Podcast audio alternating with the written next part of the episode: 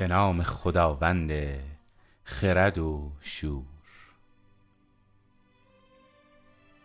شب دوازدهم بود. گدای یک چشم دوم حکایت خودش رو می گفت به اونجا رسید که با خیاطی برخورد کرد. خیاط به او گفت باید برای گذران زندگی صنعتی مهیا کنی. خارکنی رو پیشه کنی. پس برای او تبر خرید و تناب آورد.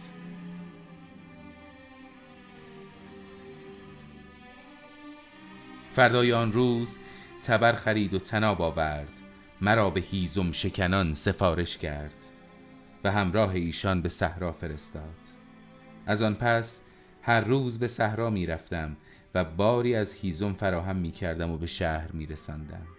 به دیناری می فروختم نیمی از آن را هزینه و نیمی دیگر را پسنداز می کردم سالی را بر این منوال گذرانیدم روزی چون همیشه مشغول به این کار بودم گذارم به جایی افتاد که هیزم فراوان در آنجا یافت می‌شد. در این میان به درختی پرداختم و پیرامونش را می کندم خارها را کنار می زدم که به سرپوشی چوبین برخوردم. آن را که برداشتم پلکانی پیدا شد. از پله ها پایین رفتم. خود را ناگاه در قصری با شکوه یافتم. محو تماشایش بودم که زنی مثل پنجه آفتاب در برابرم پدید آمد. چندان زیبا بود که بی اختیار در برابر آفریدگار آن همه زیبایی به سجده افتادم. چون سر بلند کردم پرسید تو از جنیان هستی یا از نوع انسان؟ پاسخش دادم انسانم. پرسید تو را چه کسی به اینجا آورده است؟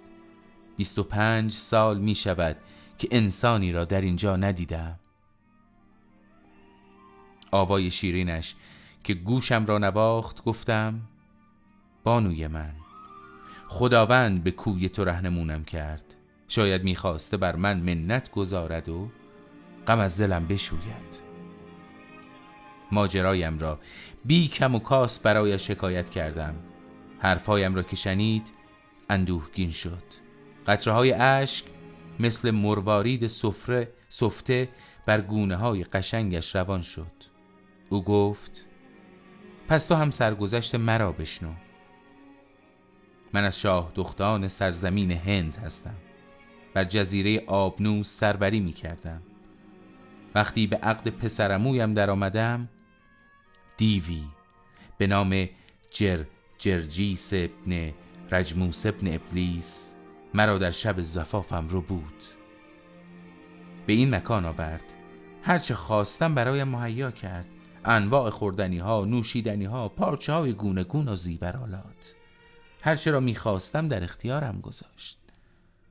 دیو هر ده روز یک بار به اینجا می آید و شب را در کنار من میگذراند.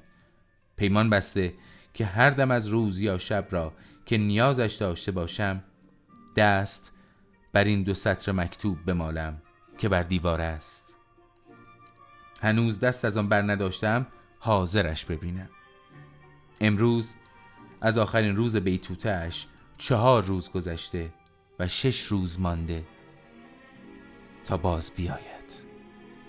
آیا می توانی پنج روز نزد من بمانی و یک روز پیش از آمدنش بروی؟ جواب دادم نهایت آرزویم این است. زن زیبا خوشحال شد و برخاست. دستم را گرفت و به حمامی بزرگ برد که با کاشی های خوشرنگ پوشیده شده بود. حوز بزرگی در وسطش قرار داشت. اوریان شد و به من پیوست. اندامش چنان موزون بود که هنرمند ترین پیکر تراشان جهان آرزوی تماشایش را داشتند. مرا به سکوی نشانید و شراب و شیرینی آورد. آنگاه در کنارم نشست جامهامان را پر کرد.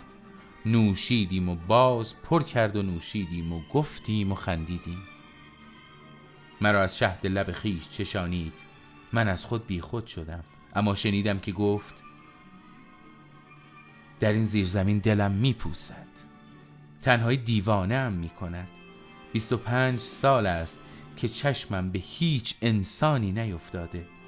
خداوند را سپاس می‌گذارم که تو را به من ارزانی داشته است.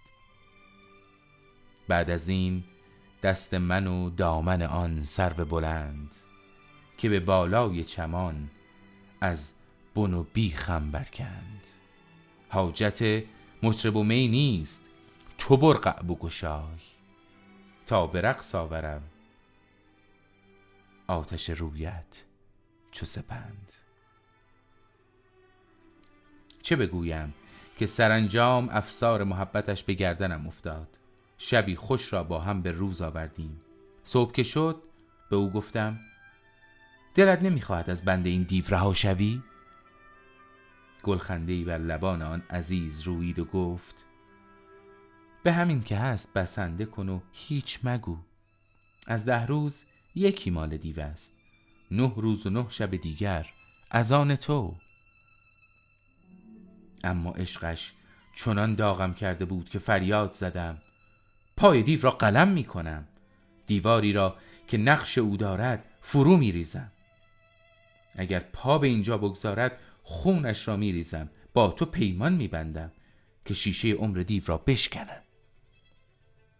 یا ما سر خسم را بکوبیم به سنگ یا او سر ما به دار سازد آونگ. قصه که به اینجا رسید